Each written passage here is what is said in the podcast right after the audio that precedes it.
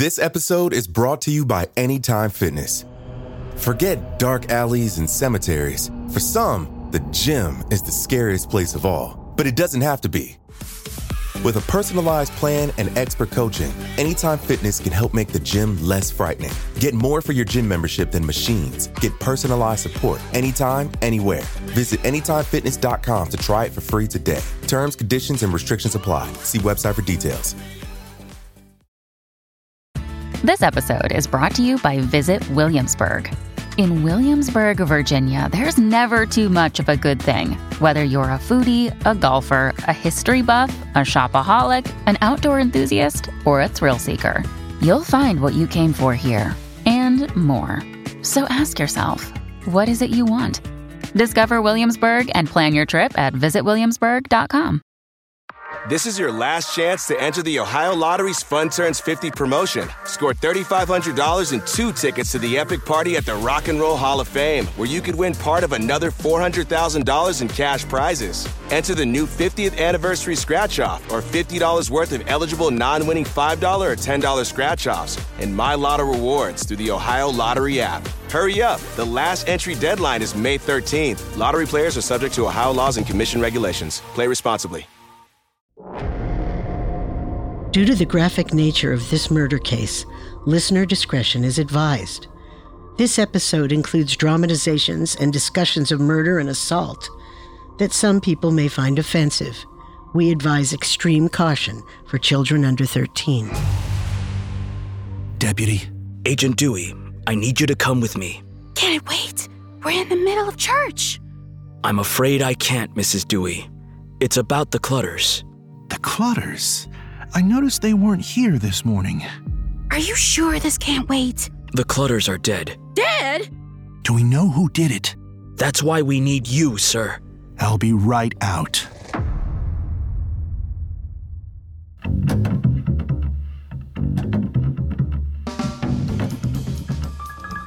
Welcome to our second episode of Solved Murders True Crime Mysteries, a Parcast original. I'm your host, Carter Roy. And I'm your host, Wendy McKenzie. While we at Parcast love exploring the open ended mysteries of our first show, Unsolved Murders, some of the most fascinating crimes are the ones where the bad guys get caught in the end.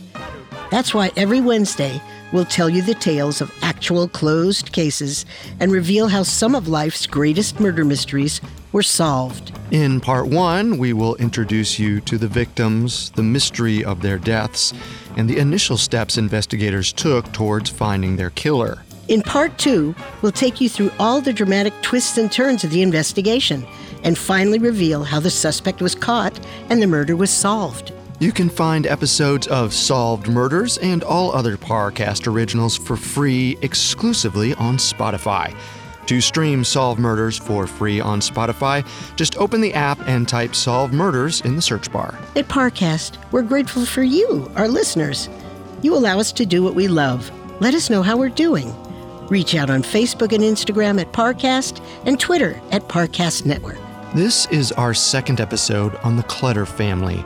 Beloved and well respected in their rural community, the Clutters were found brutally killed in their home in Holcomb, Kansas.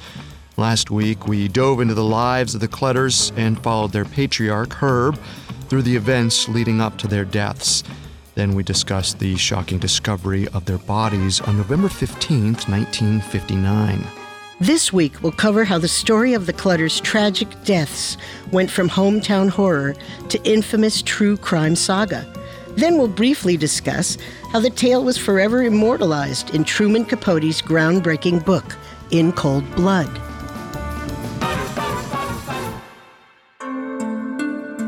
On Sunday, November 15th, 1959, Finney County Sheriff Earl Robinson conducted the first search of the Clutter home with Undersheriff Wendle, Clarence Ewalt, and local English teacher Larry Hendricks. The four men found the bodies of 45 year old Bonnie Clutter and 16 year old Nancy in their bedrooms, and 15 year old Kenyon in the basement. However, they still did not know what had happened to 48 year old Herb. There was one last door they had yet to open the door to the furnace room. I can't see my own hand in here. Maybe there's a light switch somewhere around. Found it. My god. So much blood! Herb Clutter's body laid in the center of the furnace room. He had been placed on top of a large cardboard box, keeping him off the cold concrete floor. But this strange act of kindness was undercut by the brutality of Herb's murder. He had been shot in the forehead, point blank, just like Kenyon. However, his throat had been slashed open, and blood was spread all throughout the room. Herb's striped pajamas were soaked in red. Tape was wound over his mouth and around his head, and his ankles were bound. But it looked as though he'd managed to snap the bind that had tied his wrists together. A piece of cord also hung from a pipe above his body. It seemed as though Herb or someone had their wrists secured to the pipe, but then the killer had cut them down. This in itself was baffling, but before the men could dwell too much on the strange detail, they noticed something else. In the pool of blood surrounding Herb's body, there was a single half sole footprint. It had two distinctive circles, almost like a pair of eyes. In all the carnage and violence, it seemed this one footprint was the only clue the killer had left behind. As he stared on the horrible scene, Sheriff Robinson realized this case was far beyond his purview. His operation was small and relatively peaceful. Most years, the worst he dealt with were a few drunken bar fights and the occasional domestic dispute. He neither had the resources nor the experience to solve a crime of such horrific magnitude. Sheriff Robinson immediately reached out to the Kansas Bureau of Investigation, or KBI. Specifically, he contacted Garden City's resident KBI agent, 47 year old Alvin Adams Dewey. Dewey was a handsome former sheriff who had also worked as a special agent for the FBI. He and his wife attended the same Methodist church as the Clutters, and they knew the family well. In fact, when Agent Dewey was first informed of their murders, his wife was at the very church service the Clutters were supposed to attend that morning. Upon hearing the news, Agent Dewey rushed to the Clutters farm. By the time he arrived, Clarence Ewalt and Larry Hendricks had left, but Sheriff Robinson and Undersheriff Wendle were still conducting their investigation. As Dewey walked onto the property, he overheard a conversation between Wendle and the Clutter's groundskeeper, Alfred Stoecklein. You sure you didn't hear anything last night? I I didn't even know a thing about it till five minutes ago when one of my kids come running in and told us the sheriff was here. So you must have slept through it all? Slept? We was up all night. The missus and me, we didn't sleep two hours. Was up and down the whole time on account we got a sick baby. And you heard nothing? The only thing we heard about 10:30, quarter to 11, I heard a car drive away and I made the remark to the missus, there goes Bob Rupp. Bobby Rupp? The Rupp boy must have been the last one to see the Clutters alive. I'd say so. Agent Dewey made note of this conversation and put Bobby first on his list of suspects. If the boy was the Clutter's last guest, perhaps he was responsible for their deaths. A KBI agent did a sweep of the house with the help of Mrs. Helm, the Clutter's housekeeper. Mrs. Helm knew the home better than anyone, and Dewey figured she would notice if anything had been taken or moved out of place. But as they walked through the house, they found almost nothing. Aside from the few odd details Sheriff Robinson had already encountered, nearly everything inside was in its place. Mrs. Helm only noticed one thing out of the ordinary. A portable radio had been taken from Kenyon's bedroom. The more Agent Dewey learned, the stranger the crime became. As he left the house, he discussed his findings with the fellow agent. It just doesn't make any sense. If the killers wanted the Clutters dead, why did they take the radio? Don't know, Dewey. Maybe it was an impulse grab. Just saw it in the act and took it. Maybe, maybe. Or a robbery. A robbery where they only took a radio? And left Bonnie's gold rings on her hands. Yep. No matter how you look at it, it just doesn't make sense. With many questions and few answers, Dewey had his team of KBI agents dig through the house one last time. This time, however, they discovered a few more interesting details. They took pictures of everything they came across. First, they found a watch stuffed into a shoe in Nancy's closet. They believed Nancy most likely put it there herself in an effort to hide jewelry from the intruder. If this were true, it seemed she thought the killer was there to rob them. Second, they found Nancy's diary. Inside, she had written an entry around 11 p.m. the night before. It read Jolene K came over and I showed her how to make a cherry pie. Practiced with Roxy, Bobby here, and we watched TV. Left at 11. Now they had a secondary source confirming that Bobby was the last person to see the Clutters alive. But perhaps more interesting was that as the agents read on, Nancy's diary hinted at the fact that her father didn't approve of her relationship with Bobby. Dewey thought that perhaps Herb's insistence that Bobby stop seeing his daughter was a potential motive for him to commit murder. After all, Herb and Kenyon had been shot face forward, while Bonnie was shot from the side. Nancy was the only clutter who had been shot in the back of the head, implying the killer could not make eye contact with her. If the killer had been her boyfriend, that might explain the discrepancy. Finally, the last clue was only discovered when the photographs of the house were developed. The naked eye could only see one footprint left in Herb Clutter's blood, but the flashbulb of the camera had illuminated a second set in a layer of dust on the furnace room floor. Unlike the first one, these footprints had different pattern soles, a diamond design. This implied that a second person had been involved in the slayings. With the knowledge that an accomplice was involved, the theory that Bobby had killed the Clutters seemed less likely. But Agent Dewey still had to do his due diligence and interview the boy. They found Bobby crying with Susan Kidwell, Nancy's best friend. Bobby's tears nearly extinguished Dewey's suspicions completely. Still, as the last person to see the Clutters alive, Dewey knew he had to get the teenager talking. Bobby, I know this must be tough, but I need you to tell me what happened last night. I went over, we watched TV. I can even tell you the shows we watched and when if you'd like. Maybe later. Just tell me what happened. I only cared about watching the sports, which ended at 10:30. So when they finished, Nancy walked me out. We talked a while and made a date to go to the movies Sunday night. A movie called Blue Denim. Go on. Then she ran back in the house, and I drove away. It was as clear as day. The moon was so bright and cold and kind of windy. A lot of tumbleweeds blowing about, but that's all I saw. When Dewey finished interviewing Bobby, he was convinced that the boy wasn't the killer. To be safe, however, Dewey had him questioned while connected to a lie detector, but the test was clean. Bobby was telling the truth. With his prime suspect eliminated, Dewey had few other leads. He assembled a team of 17 officers and sent his top three men out in the community to hunt down tips. These men were agents from the Kansas Bureau of Investigation, or KBI. Their names were Harold Nye, Roy Church, and Clarence Duntz. Agent Nye, an energetic man with skeptical eyes, was sent to interview the remaining two members of the Clutter family, their daughters, Eveanna and Beverly. Nye thought that Eveanna, in particular, might have insight to offer into the crime. Eveanna, I know it's an awful thing that happened, but we are doing everything we can to find the people who did this. I just need to ask you a few questions.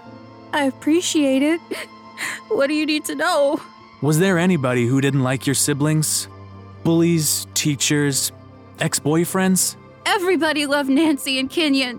They never had a cross word with anyone. What about your mother? I know she was having some difficulties. Those were hers alone. She never hurt a fly. Is there any possibility? I'm not saying it's likely, just wondering if it's possible. Did your father have a mistress? What? He was healthy, handsome, well liked, and he and your mother slept in different rooms. Look, my parents never spoke to their children about their love life, but as far as I'm aware, they were still intimate with each other, n- not anyone else. Thank you for your candor. After interviewing the Clutter's two surviving daughters and their extended family, KBI Special Agent Nye found that no one could think of a single possible motive for the crime. In fact, Nye only had this to say Of all the people in the world, the Clutters were the least likely to be murdered. But as Nye's search within the family proved to be a dead end, his colleagues, Duntz and Church, heard a slightly different sentiment from the community. Clarence Duntz was a burly man with a wide face. As he spent time in Holcomb asking around about the Clutters, he heard about an altercation Herb had gotten into a few years before. According to In Cold Blood by Truman Capote, Herb and a man we'll call Tim Sr. had conducted a minor business transaction, the outcome of which angered Tim Sr. After Tim Sr.'s business dealings with Herb went south, he made a habit of drinking. He also regularly talked about his grudge against the Clutters in public, spouting threats against Herb to anyone who would listen. And to make matters more interesting, his son, who we'll call Tim Jr., was already known for being an alcoholic and a minor criminal. Tim Sr. and Tim Jr. had even gone so far as to drunkenly trespass on Herb's land, calling him out to fight. Herb chased them off his property with a shotgun. Their drunken behavior, criminal history, and open threats on Herb's life made the Tims seem like promising suspects. And yet, another promising lead would be discovered by Agent Roy Church around the same time. Besides Tim Jr. and Tim Sr., there was another man who held a grudge against Herb Clutter. For the sake of anonymity, we will refer to him as Mr. Hudgens. Hudgens believed that Herb had gunned down his beloved hunting dog, and like Tim Sr., was known to frequently complain about Herb. His disdain for him was public knowledge. Church went to investigate this lead at Mr. Hudgens' farm. But though Hudgens himself wasn't there when he arrived, the agent noticed an interesting coincidence.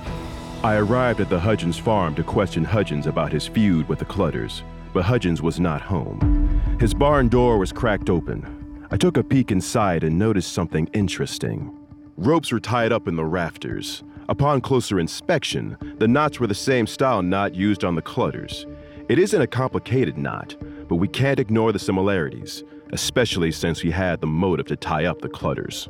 Dewey and his team scrambled to track down and interrogate the Tims and Mr. Hudgens.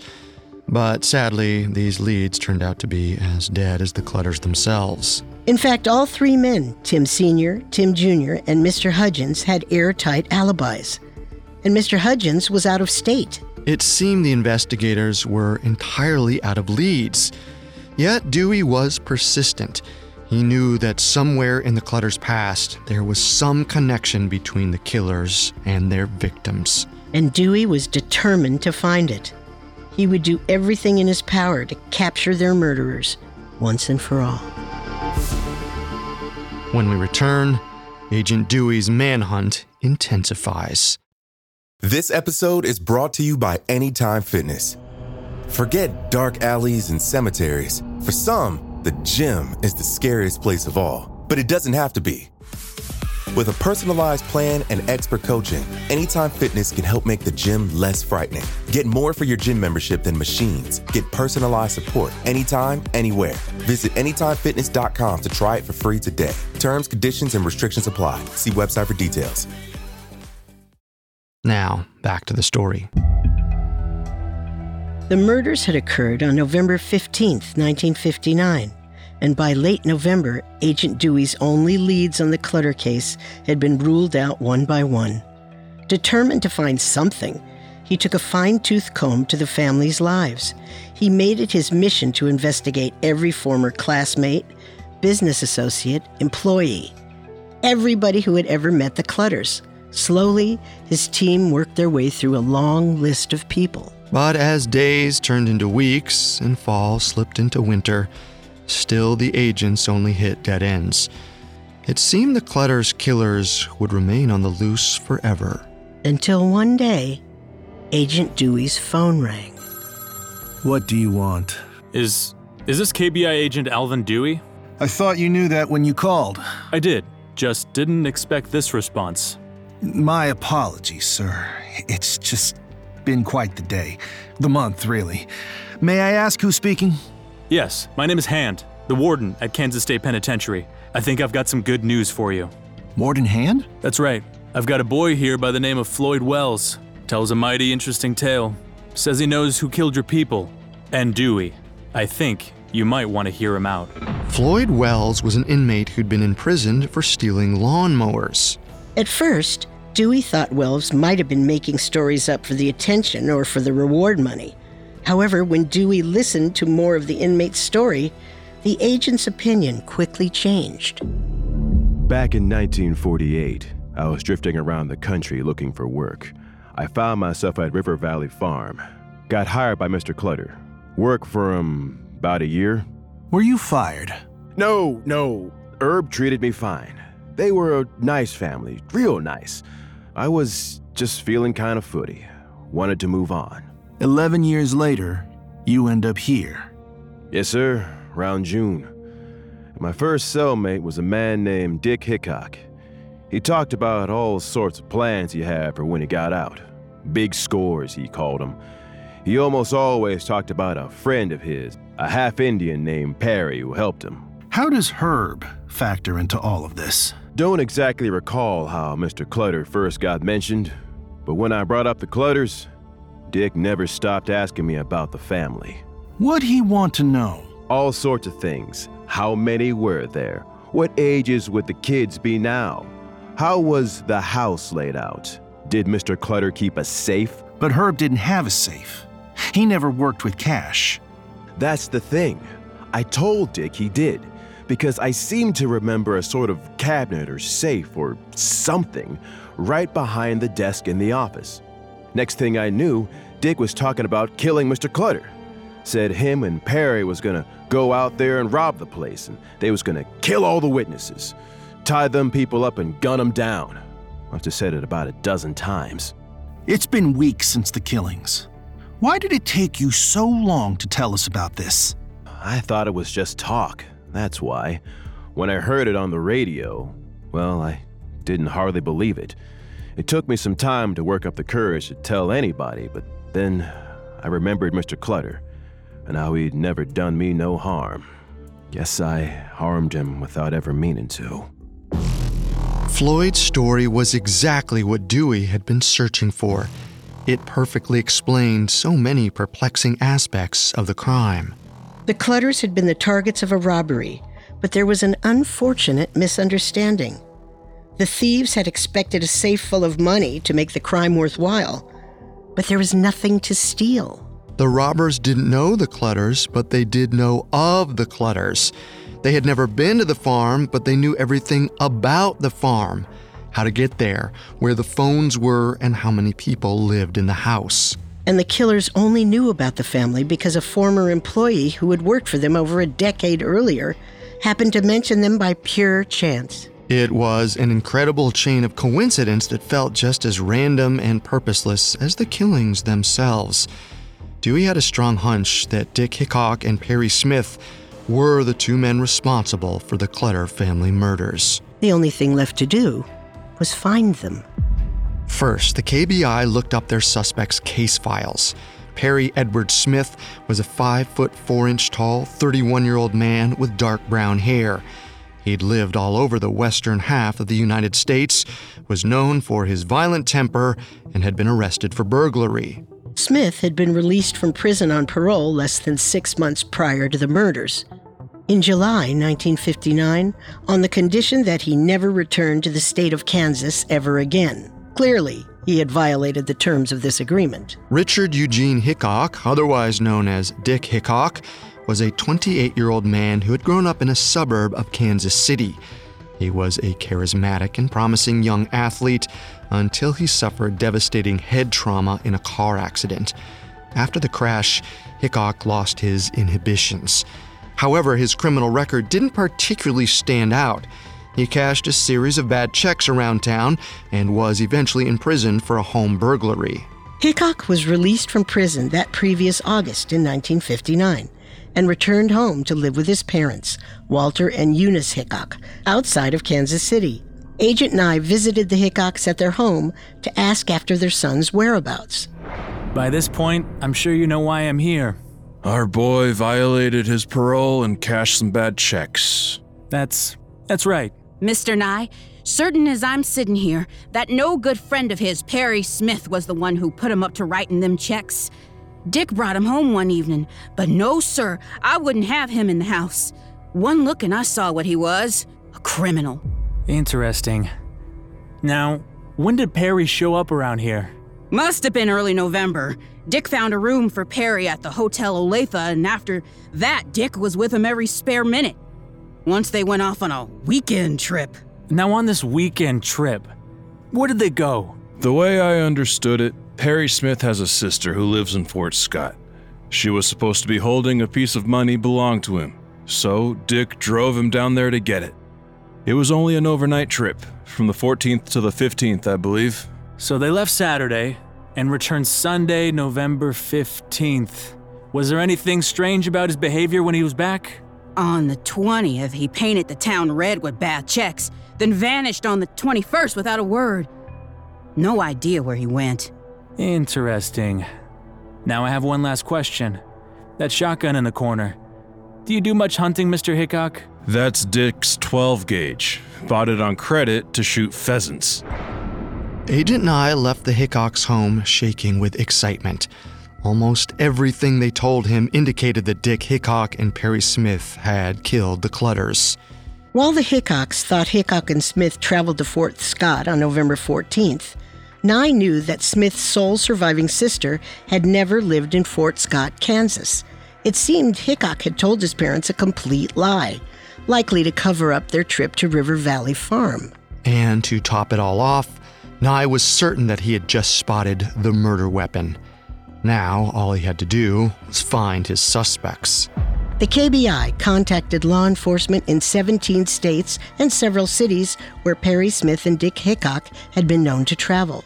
The KBI gave these agencies descriptions of their suspects, and an active search began for Smith and Hickock in Kansas City, Reno, Las Vegas, and Alaska. The pair had vanished one week after the murders on November 21st, and the KBI had only started tracking them in early December. Dewey, Nye, and the rest of the team all knew their suspects might be too far gone, possibly even out of the country, but they were willing to wait as long as it took to find them. But to their surprise, just one week after putting out their APBs, they got a hit. Al, Brother Nye, get ready for some big news. I'm ready. Our friends were right here in Kansas City just yesterday. Hickock's written checks from one side of town to the other, using his own name. His own name? That must mean he doesn't plan to hang around long. So Smith's still with him. Oh, they're together okay, but driving a different car. One of the guys they scammed had the sense to write down the license number Johnson County, license 16212. Hmm. Must be a stolen car. Stolen tags, too. We sent out an alert with the new information. Good chance we catch them by Christmas. The agents would not apprehend Smith and Hickock by Christmas time, but they wouldn't have to wait much longer. Around 5 p.m. on December 30th, Las Vegas police officers O.C. Pigford and Francis McCauley were on patrol on their regular route. While driving, they noticed a black and white 1956 Chevrolet bearing Kansas license plate number JO16212 parked outside of the Las Vegas post office. Dick Hickock was sitting in the driver's seat. Both officers had memorized their list of APBs, and they recognized Hickock and the stolen vehicle almost immediately. They kept their distance, parked behind the car, and waited.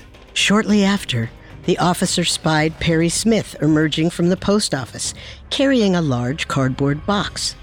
They watched Smith get into the car and followed as they drove away. The cops tailed the suspects for half a mile, winding up and down the Las Vegas streets. Finally, the perps pulled up in front of a seedy motel and parked. The officers quickly sped up beside them and hopped out of the car, guns drawn. Dick Hickock and Perry Smith! You two are under arrest! Shoot, honey. Here we go again. The officers brought the duo in for questioning. They also searched the box Smith picked up from the post office. It contained a collection of his belongings. Most interesting among them were two pairs of boots. One set had a distinct diamond sole. The second had a cat's paw pattern that could also look like two eyes. These were the boots that had walked across the Clutter's basement. The officers had found their smoking gun. Yet, despite this, the KBI agents knew that matching boot prints would not be enough evidence to get a conviction in court. After all, any lawyer could argue that some other pair of men had worn the same boots that fateful night. No, if the KBI wanted to put these guys away for life, they knew they would need a confession. Soon, the KBI's best agents would arrive in Vegas to make that happen. When we return, the interrogation begins. Now, back to the story. On December 30th, 28 year old Dick Hickock and 31 year old Perry Smith, the prime suspects in the Clutter family murders, were arrested by police in Las Vegas.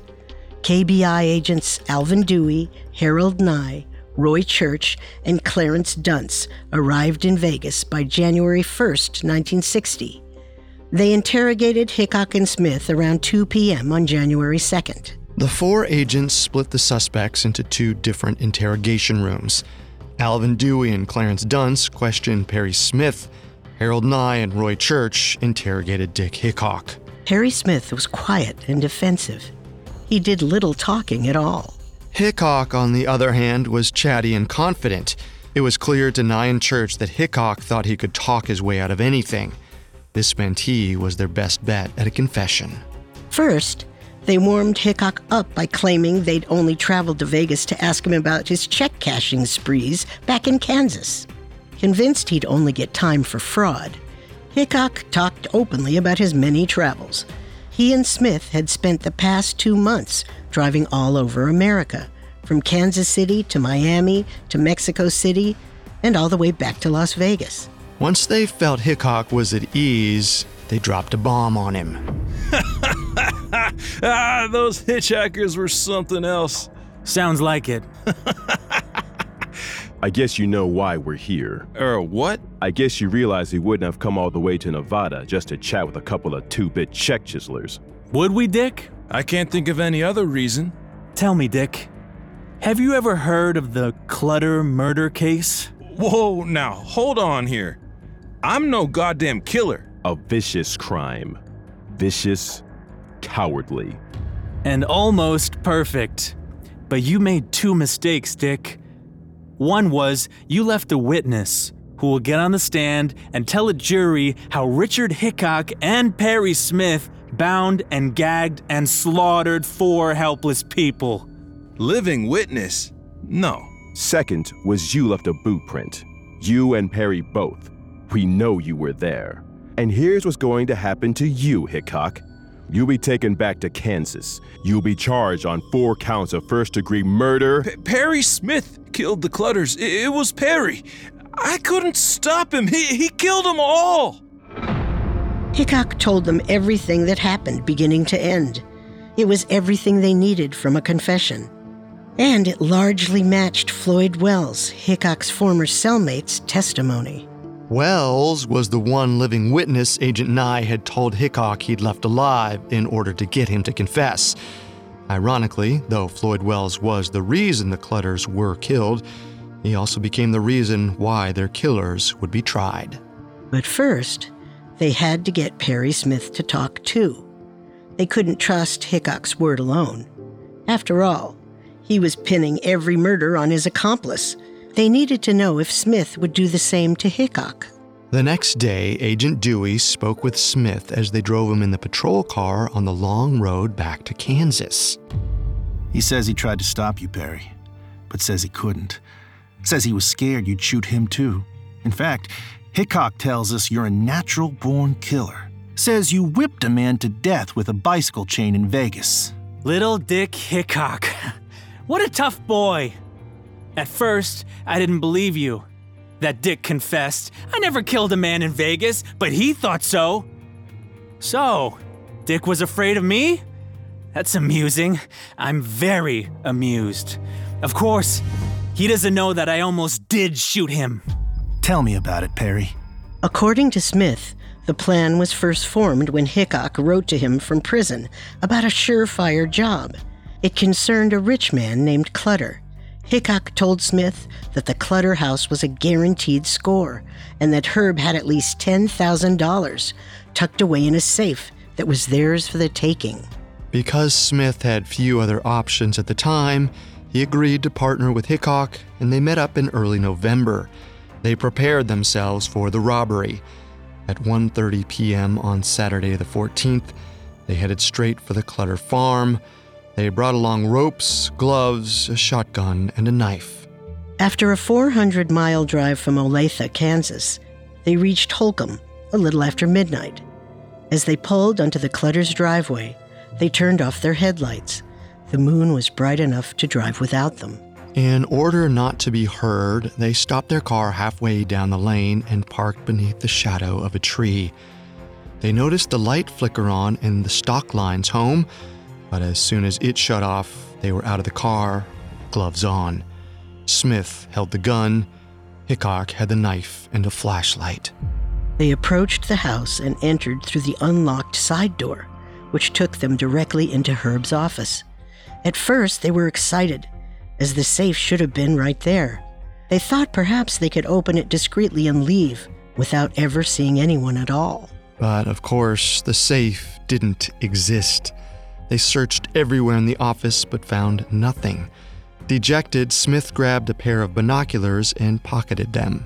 Infuriated by the missing safe, Hickock marched into Herb's bedroom and woke him up. Are you Mr. Clutter? Who is it? What do you want? We want your safe, sir, and everything inside. Safe? I don't have a safe. Don't give me that. In your office, now. You're gonna find it for us. Hickock continued to interrogate Herb, but Herb insisted he didn't own a safe. Smith believed the farmer, but Hickock only got angrier. The two began to clash, bickering in front of Herb. Then they separated. Hickock returned Herb to his bedroom and took $30 from his billfold. Smith cut the telephone wires to buy more time. Displeased with his $30 haul, Hickock marched Herb up to Bonnie's room and had him wake her. He searched through her purse, but she only had a few dollars. At this point, Smith pulled Hickock aside. It's time for us to leave, Dick. These people clearly don't have $10,000 on hand. These people are lying, honey. We just gotta look harder. Hickock brought Herb and Bonnie into the bathroom, where Smith placed a chair for Bonnie to sit on. Then they pulled 15 year old Kenyon from his bed and 16 year old Nancy from her room before shoving them in the bathroom with their parents. Hickock stood guard as Smith searched the house. He looted Nancy's purse, taking a single silver dollar, then he took a portable radio from Kenyon's room. When he returned to the bathroom, Smith tied Herb's hands together and marched him to the basement. There, he placed a large cardboard box on the cement floor and ordered Herb to lay down on top of it.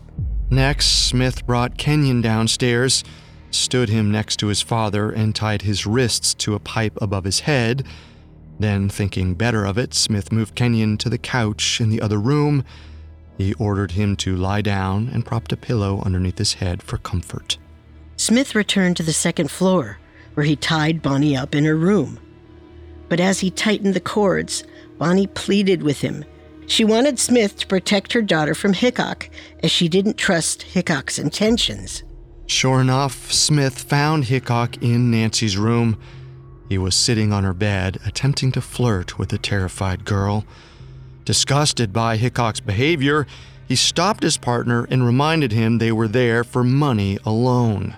Smith then tied Nancy up and tucked her into her bed as Hickock left in a huff. After he'd left the room, Hickock took $7 from Nancy's purse and left it on the kitchen floor. When Smith and Hickock reunited in the hallway, Hickock had something to say. I'm gonna bust that little girl. Uh huh.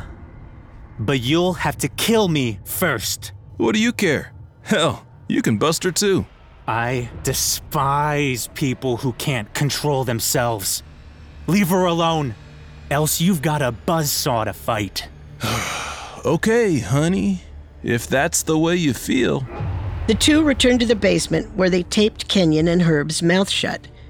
Every member of the Clutter family was tied up, and Hickock had yet to raise his gun. Hickock had always said there would be no witnesses. Hickock had assured Smith that he was willing to kill, but now, with the Clutters bound before them, helpless, Hickock stood frozen. Smith knew now that Hickock was a blowhard, all talk and no action. He felt a rage building up inside him, not at the Clutters, but at Hickock and of all the stupid blustering he'd forced him to sit through since learning about the job. Dick, it's time to go. Leave them alive, and this won't be any small rap. Ten years, the very least. Give me the knife. Perry. All right, Dick. Here goes. Smith marched over to Herb and, without even realizing what he was doing, slit his throat. Herb was still alive, struggling with his binds on the ground. Smith handed Hickock the knife. Finish him. You'll feel better. Let's let's just go. Let's run. Get out of here. He's breaking free, Dick. It's far too late for that. Smith shot Herb in the head. Then, with the sound still ringing in his ears, he marched to the next room and shot Kenyon, then Nancy, then Bonnie. Smith barked at Hickock to collect the shotgun cartridge in each room. The two men left the carnage behind them, hopped in their car, and drove away. They hardly spoke to each other as they fled, stopping to bury the shells, leftover cord, and hunting knife in a field in the middle of nowhere. The men had killed an entire family intending to steal $10,000. Instead, they left with $40, a pair of binoculars, and a portable radio. The agents sat in shock as Smith finished his story.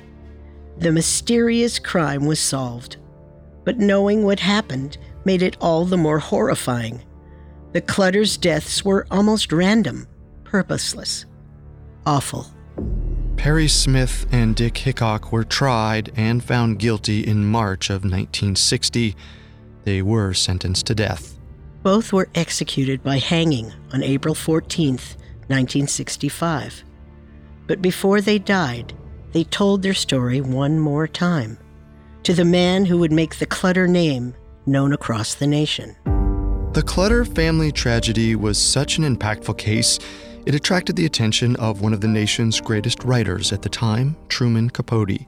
Originally, Capote had intended to write an article for The New Yorker about the effect the murders had had on the small town of Holcomb, but the story quickly became much larger than a single article could capture. Over the next several years, Capote interviewed every person he could, including the killers.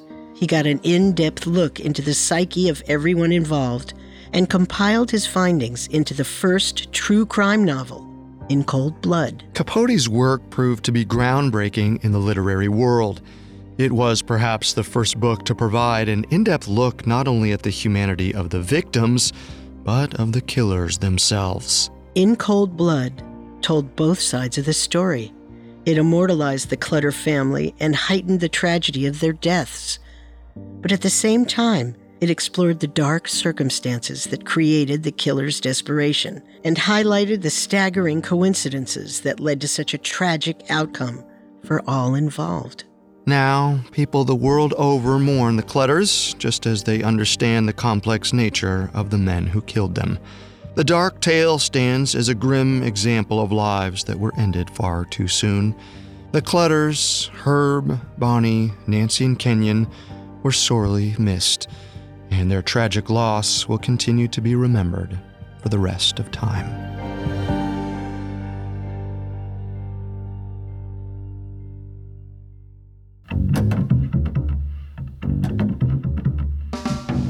Thanks again for tuning into Solved Murders. We'll be back next Wednesday with a new episode. You can find all episodes of Solved Murders and all other Parcast originals for free on Spotify. Not only does Spotify already have all of your favorite music, But now Spotify is making it easy for you to enjoy all of your favorite Parcast originals, like Solved Murders, for free from your phone, desktop, or smart speaker. To stream Solved Murders on Spotify, just open the app and type Solved Murders in the search bar. We'll see you next time. If we live till next time. For more information on the Clutter family murders, amongst the many sources we used, we found In Cold Blood by Truman Capote extremely helpful to our research. Solved Murders True Crime Mysteries was created by Max Cutler and is a Parcast Studios original. It is executive produced by Max Cutler. Sound design by Russell Nash, with production assistance by Ron Shapiro, Carly Madden, and Isabella Way. This episode of Solved Murders was written by Giles Hovseth, with writing assistance by Abigail Cannon. The amazing cast of voice actors includes Bill Butts, Tom Bauer, Joe Hernandez, Harris Markson, Rebecca Thomas, and Dan Velasquez. It stars Wendy McKenzie and Carter Roy.